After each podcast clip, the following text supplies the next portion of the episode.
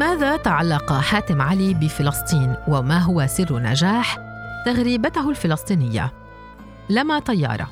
لم يكن على سبيل الصدفة ولا حتى الحظ أن ينجح مسلسل التغريبه الفلسطينية وأن يحقق كل الجماهيرية التي رافقت عرضه. وما زال صداها حتى اليوم رغم أن مخرجها رحل قبل عامين.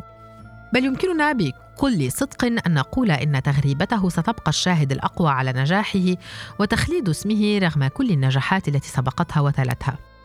قبل الحديث عن حاتم وتغريبته لابد من الرجوع دراميا إلى الخلف تحديدا إلى العام 2000 مع مسلسل الدرب الطويل الذي كتبه الدكتور وليد سيف والذي يعتبر النسخة الأولى من التغريبة الفلسطينية لكنها النسخة اليتيمة التي لم يسمع بها أحد رغم أنها كانت من إنتاج شركة كبيرة جدا مؤسسة الخليج للأعمال الفنية في دبي.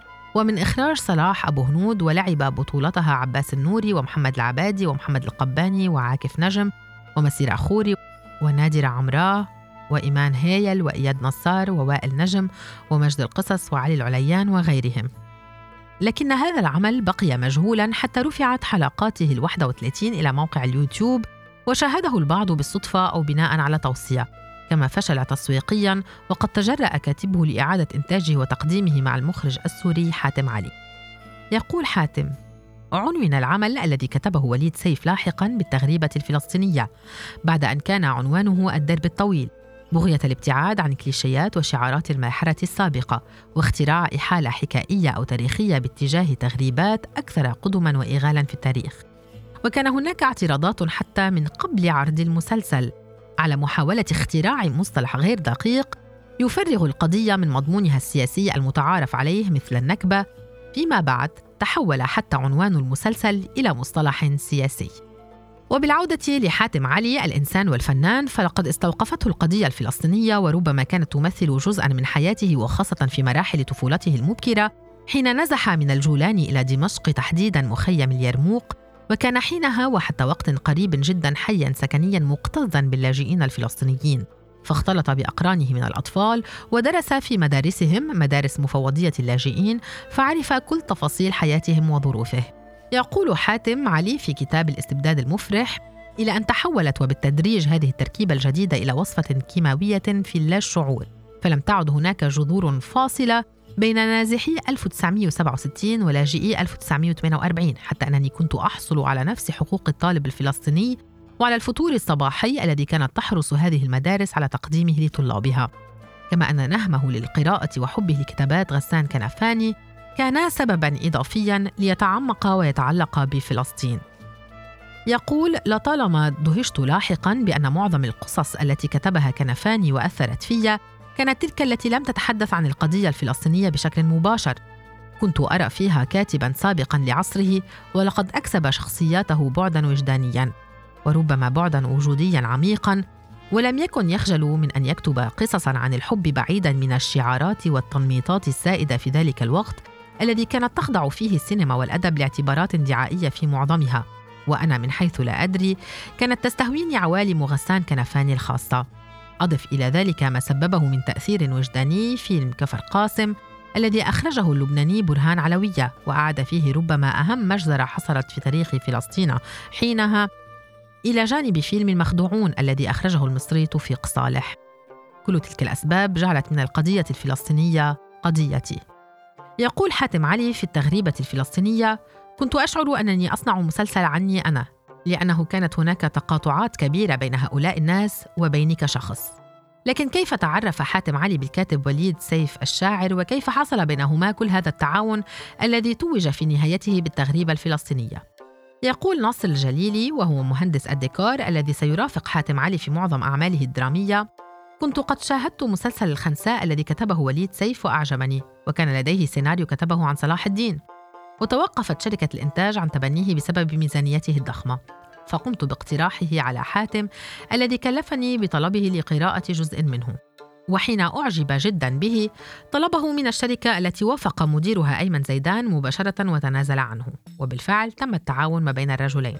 يقول وليد سيف في كتابه الشاهد المشهود لم أكن مهتما بالكتابة تاريخية جدا وكنت أرى أنها تواجه تحديا إبداعيا لا تواجه مثله الدراما الاجتماعية ولطالما تساءلت كيف سيتصرف الكاتب بالمادة التاريخية المدونة وفقا لمقتضيات الفن الدرامي من جهة ووفقا لرؤية الفن وأسئلته الإنسانية من دون أن يخل بالحقائق التاريخية أو يتعسف في استقراء المادة التاريخية على نحو فج في خدمة منظور أيديولوجي مسبق أو بدعوى الإسقاط.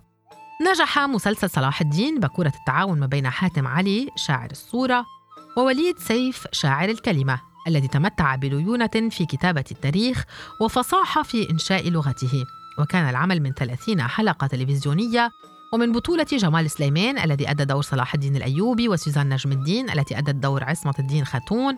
إلى جانب كل من باسم ياخور ونجاح سفكوني ووائل رمضان والمربي محمد مفتاح وآخرين.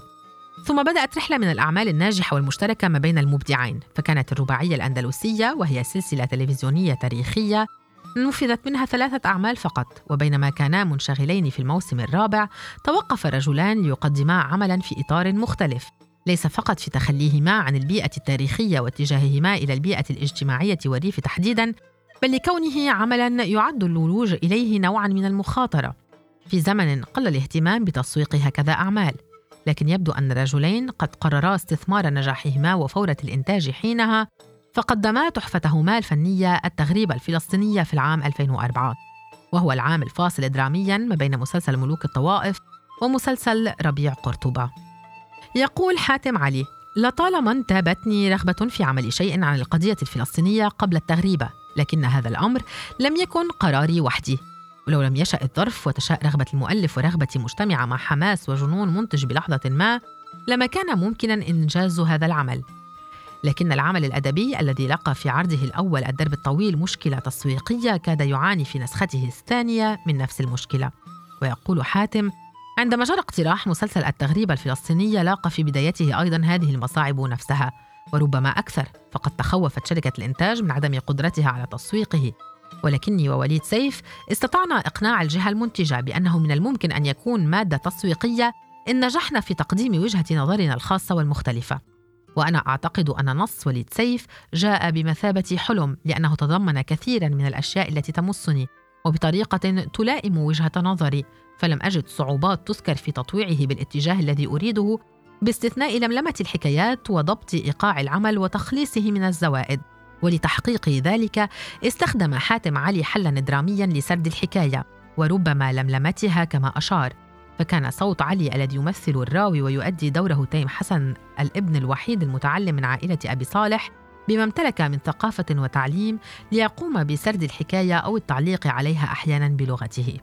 نجحت التغريبة الفلسطينية التي لعب بطولتها خالد تاجة وجمال سليمان ويارا صبري وتيم حسن وباسل الخياط وجوليا عواد وغيرهم لأنها كما يشير حاتم لم تعني فقط التاريخ المتعارف عليه الذي يبدأ منذ سنة 1948 بل ما هو سابق على هذا التوقيت فيما يخص هذه العائلة. ومن هنا كانت لحظة بدء العمل قبل تاريخ النكبة وحتى من قبل ثورة 1936 بأعوام.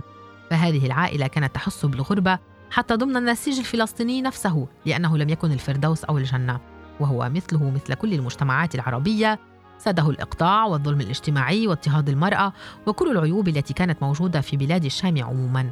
وكان المجتمع الفلسطيني جزءا من هذه المجتمعات. إنها محاولة لرد هذه النكبة ليس فقط إلى مشروع استعماري خارجي وإنما أيضا إلى أسباب ذاتية خاصة كانت في المجتمع الفلسطيني نفسه.